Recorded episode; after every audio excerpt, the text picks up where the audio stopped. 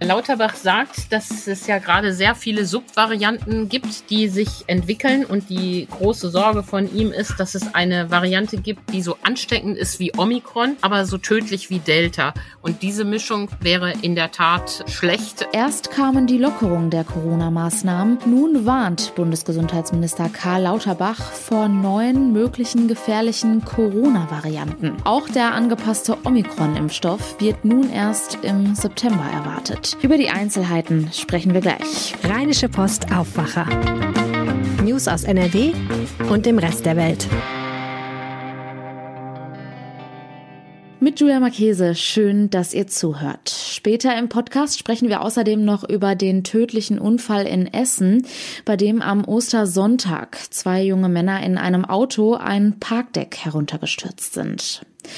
Zuerst starten wir jetzt aber mit den aktuellen Meldungen aus der Landeshauptstadt und die gibt es jetzt von Antenne Düsseldorf. Dankeschön, Julia, und damit einen schönen guten Morgen aus der Antenne Düsseldorf Redaktion hier in den Shadow Arkaden. Mit diesen Themen startet ihr bei uns in den Tag, nicht nur hier im Aufwacher Podcast, sondern auch natürlich bei uns im Radio. Ich bin Philipp Klees. Guten Morgen.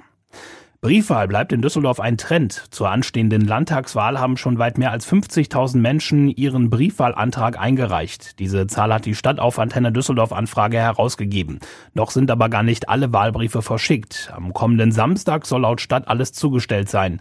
Wer dann immer noch keine Post bekommen hat, soll noch bis Anfang nächster Woche warten. Dann kann man sich telefonisch oder per Mail an das Wahlamt wenden. Die Kontakte haben wir auf antennedüsseldorf.de im Nachrichtenbereich aufgeschrieben. Bei der Briefwahl zeichnet sich ein neuer Rekord für Landtagswahlen in Düsseldorf ab. Vor fünf Jahren gab es rund 75.000 Briefwählerinnen und Wähler. Für dieses Jahr rechnet die Stadt mit etwa 100.000. Der Ausgang der Landtagswahl im Mai ist völlig offen. So zumindest sieht es Politikprofessor Stefan Marschall von der Heinrich-Heine-Uni. Die Bilanz der schwarz-gelben Landesregierung seit 2017 sei zum Beispiel eigentlich gar nicht so schlecht, sagte Marschall im Gespräch mit Antenne Düsseldorf. Insbesondere im Bereich der inneren Sicherheit hat die Landesregierung sicherlich einiges erreicht und hier auch entsprechend Punkte gemacht. Aber die Zeiten sind nicht normal.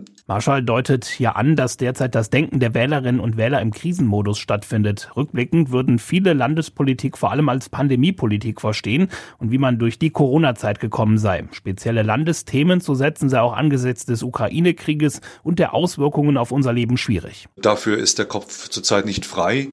Die politischen Debatten sind derzeit geprägt von der Frage, was die Ukraine-Situation, der Krieg in der Ukraine bedeutet für die Politik, für die Menschen, für die Wirtschaft, für die Energieversorgung. Und das ist etwas, was äh, viele andere Themen verdrängt. Und insofern ist es sehr schwer jetzt für landespolitische Akteure, ihre Themen zu setzen. Der Politikprofessor geht deshalb davon aus, dass die Wahl noch mehr als sonst eine Personenwahl wird.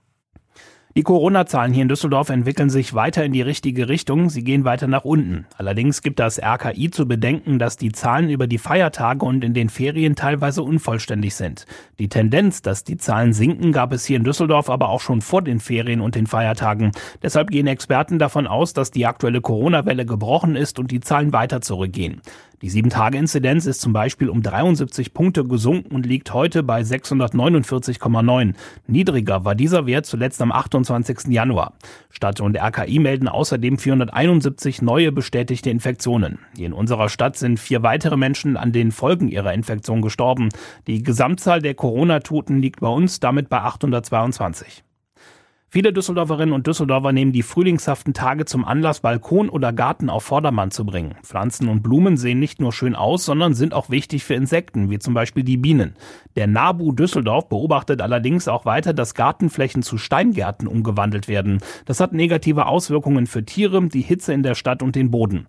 Blondine Schiefner-Földesi vom NABU Düsseldorf erklärt, worauf wir für einen insektenfreundlichen Garten achten können. Unbedingt auf biologische und torffreie Erde achten. Jede Wildbiene steuert eine bestimmte Blütenart an, genauso die Tag- und Nachtfalter. Keine gefüllten, überzüchteten Blumen kaufen, denn da kommen Insekten nicht an die Pollen heran.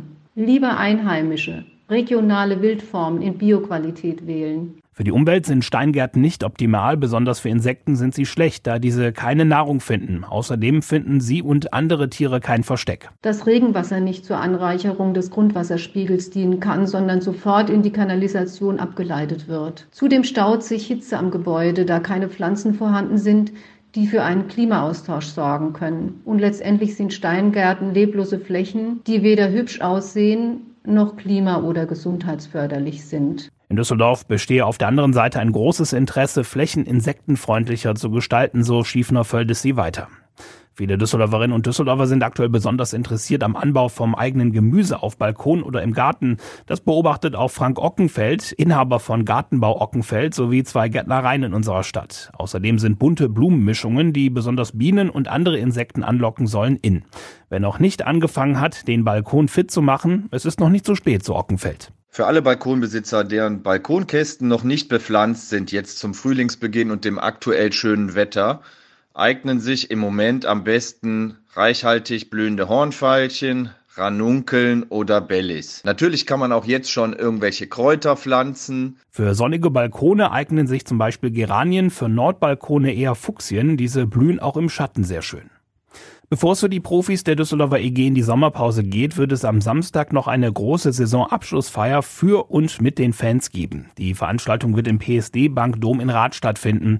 Geplant sind unter anderem eine Autogrammstunde, Verlosungen und eine Tombola. Außerdem wird es ein Bühnenprogramm mit Live-Musik geben. Einlass im Rather Dom wird ab 15.30 Uhr sein. Die DEG hat es in dieser schwierigen Corona-Saison bis ins Playoff-Viertelfinale geschafft. Schon direkt nach dem verlorenen Spiel gegen München wurde die Mannschaft lautstark von den Fans gefeiert. Die Antenne Düsseldorf Nachrichten zum Nachlesen auch auf antennedüsseldorf.de und jederzeit auch in unserer App. Passend zu dem schönen Wetter bei uns in NRW kamen auch die Lockerungen der Corona-Maßnahmen. Vor allem die Sommermonate gaben in der Vergangenheit Hoffnung auf eine etwas entspanntere Lage als noch im Winter. Aber wie geht es weiter? Über die Osterfeiertage warnte Bundesgesundheitsminister Karl Lauterbach vor einer sogenannten Killer-Variante des Coronavirus im Herbst. Darüber und wie wir uns bestmöglich auf den Herbst vorbereiten können, spreche ich jetzt mit Antje Höning. Sie leitet die Wirtschaftsredaktion der Rheinischen Post. Antje, Bundesgesundheitsminister Karl Lauterbach hatte am Wochenende vor einer sogenannten Killer-Variante im Herbst gewarnt. Warum? Ja, Lauterbach sagt, dass es ja gerade sehr viele Subvarianten gibt, die sich entwickeln und die große Sorge von ihm ist, dass es eine Variante gibt, die so ansteckend ist wie Omikron, aber so tödlich wie Delta. Und diese Mischung wäre in der Tat ähm, schlecht, äh, weil wir dann äh, viele schwere Verläufe haben könnten. Hm. Seine Aussage sorgte nun aber auch direkt für Kritik. Einige Fachleute haben sich dazu auch schon zu Wort gemeldet. Absolut. Die wundern sich, und zwar zu Recht, wie ich finde, dass Herr Lauterbach vor wenigen Wochen noch große Lockerungsorgien mitträgt. Wir erinnern uns, wir haben nicht mal mehr die Maskenpflicht in Innenräumen und jetzt auf einmal wieder in die Rolle der Unke verfällt und ähm, ja Prognosen an die Wand wirft, was alles schlimmstenfalls passieren könnte. Und die Kritik äh, geht nun in zwei Richtungen. Das eine ist dieses etwas Irrlichternde des Ministers, also gestern lockern, heute ähm, Horrorszenarien an die Wand werfen. Und das andere ist auch das äh, medizinisch Harte daran, dass einige Virologen wie Herr Streeck oder Herr Schmidt-Schanasit, ähm, die wir alle aus dem Fernsehen mittlerweile kennen, äh, sagen, das könne man alles so noch gar nicht sagen. Auch die Weltgesundheitsorganisation geht nicht davon aus, ähm, dass es mit einer hohen Wahrscheinlichkeit eine sogenannte Killer-Variante geben wird. Wie waren denn die Reaktionen aus NRW dazu? Die waren entsprechend, würde ich sagen. Das Gesundheitsministerium wollte sich zwar äh, nicht kommentieren zu Herrn Lauterbach äußern, hat aber doch zwischen den Zeilen klar durchblicken lassen, dass es davon nichts hält. Ähm, der Sprecher von Karl-Josef Laumann hat gesagt, grundsätzlich kann niemand vorhersagen, ob eine neue Virusvariante im Herbst kommt und welche Dynamik das Infektionsgeschehen hat. Und die Kassenärztliche Vereinigung in Nordrhein, die ja auch immer nah am Geschehen ist, weil sie die äh, Sprechervereinigung äh, der Ärzte ist, sagt ganz klar, es gäbe eigentlich viel naheliegenderes im Moment zu tun, als solche Horrorszenarien an die Wand zu werfen, nämlich einfach mal Schutzmaßnahmen wie Masken in Innenräumen beizubehalten. Ich finde, da ist mit wenigen Sätzen sehr viel gesagt ähm, zu dieser mh, zu diesem Vorstoß von Lauterbach. Hm. Im Herbst könnte aber natürlich dennoch wieder etwas auf uns zukommen. Wie können wir uns denn am besten darauf vorbereiten?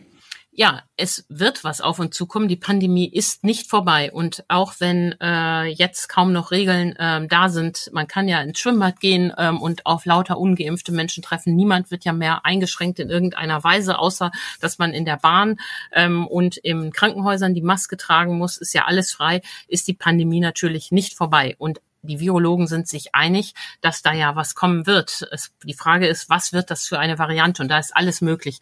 Es kann eine Variante kommen, die ist noch genauso ansteckend oder noch ansteckender als Omikron. Es können auch wieder schwerere Verläufe zurückkehren. Man weiß es eben einfach nicht. Und das Beste, was man tun kann, ähm, an diesem Satz ändert sich auch nach zweieinhalb Jahren Pandemie äh, nichts ist, ähm, gewisse Regeln einzuhalten, also die Maske weiter aufzusetzen, auch wenn sie nicht mehr vorgeschrieben ist, in Innenräumen und natürlich sich impfen zu lassen. Und leider ist die Impfquote in Deutschland stagnierend. Ähm, äh, sogar Millionen Alte sind noch nicht geimpft oder geboostert und das ist schlecht, denn äh, wenn es im Herbst zu einer schlimmen Variante kommt, dann werden sie wieder die Ersten sein, die am meisten gefährdet sind, wenn nicht sogar ähm, vom Tode bedroht. Wie ist denn der aktuelle Stand der Impfungen bei uns in NRW? Hast du da auch aktuelle Zahlen für uns? Ja, ähm, auch in NRW stagniert die Impfquote. Das ist bedauerlich. Gut 80 Prozent der Bevölkerung sind hier mindestens einmal geimpft. Damit sind wir aber immerhin noch besser als im Bundesdurchschnitt. In Sachsen sieht das ja zum Beispiel weiterhin düster aus.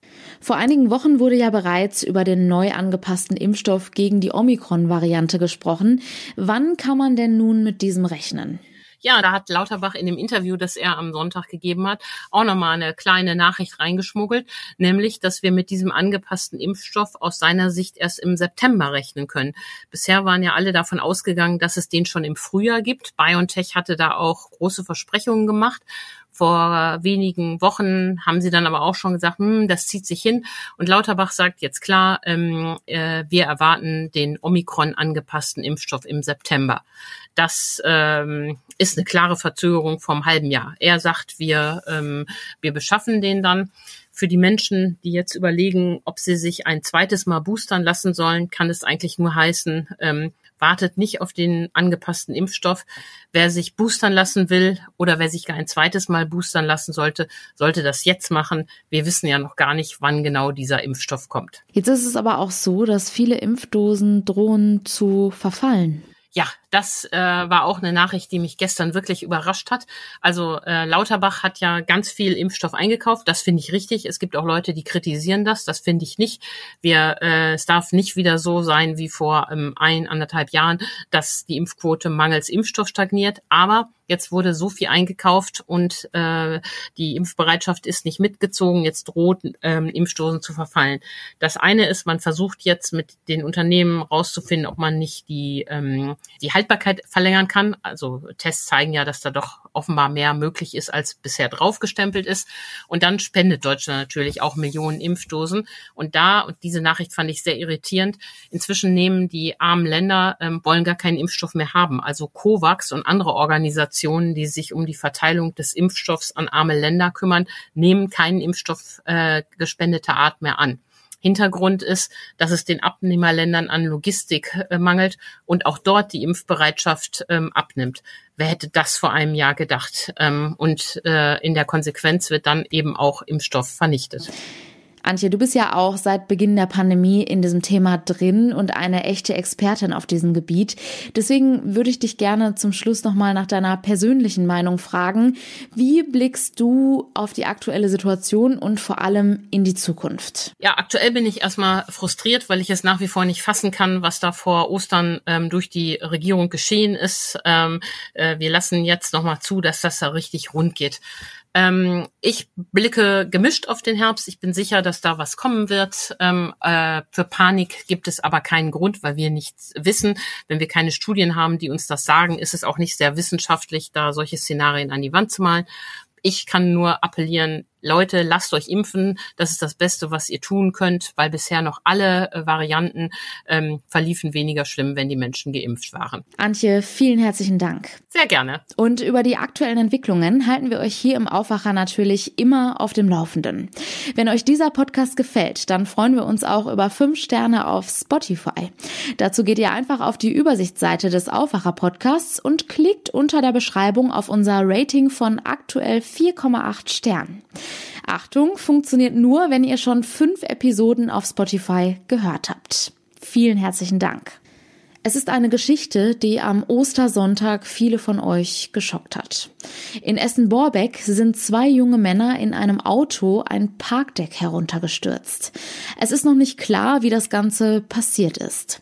Das Fahrzeug, ein VW Golf, hat die Absperrung auf dem oberen Parkdeck durchbrochen. Durch den Aufprall sind beide Männer, die darin saßen, ein 16-Jähriger und ein 19-Jähriger, so schwer verletzt worden, dass sie wenig später im Krankenhaus gestorben sind. Nun versucht die Polizei herzuleiten, was genau passiert ist. Vermutet werden riskante Fahrmanöver, die möglicherweise auf dem Dach des Parkdecks stattgefunden haben sollen. Die Ermittlungen laufen noch. Mein Kollege Jörg Isringhaus hat dazu recherchiert. Jörg, ziemlich schnell fiel der Begriff Drifting. Was genau ist das? Ja, also es wird vermutet, dass es eine Ursache sein könnte, dieses sogenannte Driften. Dabei äh, geht es darum, das äh, Fahrzeug äh, beherrscht außer Kontrolle zu bringen und äh, das Heck sozusagen herumschleudern zu lassen und sich äh, ähm, so im Kreis zu bewegen. Man kennt das aus Filmen beispielsweise. Es wird aber auch in Fahrsicherheitstrainings kann man das auch lernen. Äh, aber natürlich nur auf abgesperrten Parkplätzen äh, oder speziell dafür geschaffenen äh, Plätzen oder Strecken. Gibt ja auch auf Rennstrecken kann man sowas auch machen. Das lebt ja vom Reiz der Gefahr. Was ist das für eine Szene? Ja, es ist so. Also man, äh, ob es so eine richtig eigene Drifter-Szene gibt, das äh, weiß ich gar nicht so genau, aber es ist alles so im Umfeld dieser Tuning, Poser, Raser-Szene, sagt die Polizei. Also in dem Umfeld sind die Leute dann, dann auch bei und versuchen mit ihren Fahrzeugen zu driften. Dann gibt's äh, dann gibt's zum Beispiel einen Begriff, das heißt, man brennt einen Donut in den Asphalt. Äh, das ist, wenn die die Reifen halt äh, beim Heckantrieb durchdrehen lassen und so die Brennspuren in den Asphalt hineinbrennen sozusagen. Und diese, äh, diese Fahrer treffen sich beispielsweise da ist es bekannt, äh, immer im Winter äh, im, im, im Winterberg und in der Region Winterberg, um da auf halbleeren Parkplätzen da rumzurutschen. Da geht es natürlich auch darum, dass es dann auf einer Schneedecke oder generell auf einem glatten, auf einer glatten Fahrbahn dann viel leichter ist, den Wagen zum Ausbrechen zu bringen. Und äh, die Polizei hat da wirklich im Winter immer alle Hände voll zu tun. Da reisen teilweise hunderte äh, an, natürlich über Tage verteilt, aber mir hat ein Polizist aus dem Hochsauerlandkreis gesagt, dass die teilweise Dutzende äh, auf einem Parkplatz antreffen, die dann dort driften. Du hast es ja auch gerade gesagt, man spricht in diesem Zusammenhang von Tunern und Posern. Was sind die Unterschiede? Ach, so, wenn man jetzt mal ganz allgemein sagen will, sind die Tuner diejenigen, die ihre Autos technisch aufrüsten, äh, denen also meistens auch ein paar mehr PS spendieren äh, auf die eine oder andere Weise. Und Poser sind eigentlich diejenigen, die das Auto vor allen Dingen optisch umbauen mit allen möglichen Gimmicks, äh, um ähm, damit äh, einfach äh, sich zur Schau zu stellen oder äh, ich sage auch mal ganz einfach platt, um damit anzugeben in der Öffentlichkeit. Konnte man schon einen Zusammenhang zwischen einer solchen Szene und den Ereignissen vom Wochenende herstellen?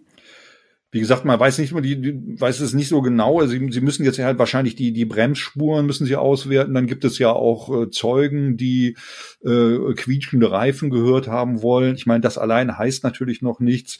Ähm, das muss jetzt alles im Detail ermittelt werden. Ähm, zum Beispiel ist es auch so, das äh, ist jetzt wieder eine technische Frage. Ähm, bei dem Auto handelt es sich ja um einen VW Golf, der Vorderradantrieb hat und äh, dieses Driften ist eigentlich nur mit Hinterradantrieb wirklich gut äh, möglich. Es kann natürlich auch ein Golf mit Allradantrieb gewesen sein, dann ist das schon wieder anders. Man sieht auf jeden Fall, da muss noch eine Menge ermittelt werden, um dann wirklich am Ende definitiv sagen zu können, was dort vorgefallen ist. Es kann natürlich auch irgendwie äh, eine andere Ursache haben, auch ein Fahrfehler gewesen sein oder was ganz anderes. Also äh, da muss man vorsichtig sein. Jörg, vielen Dank für die Infos. Gerne. Kommen wir nun zu unserem kurzen Nachrichtenüberblick.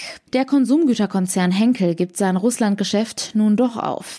Das Unternehmen hinter Marken wie Persil, Schwarzkopf und Fahr kündigte gestern an, es habe angesichts der aktuellen Entwicklungen des Ukraine-Krieges beschlossen, seine Aktivitäten in dem Land einzustellen.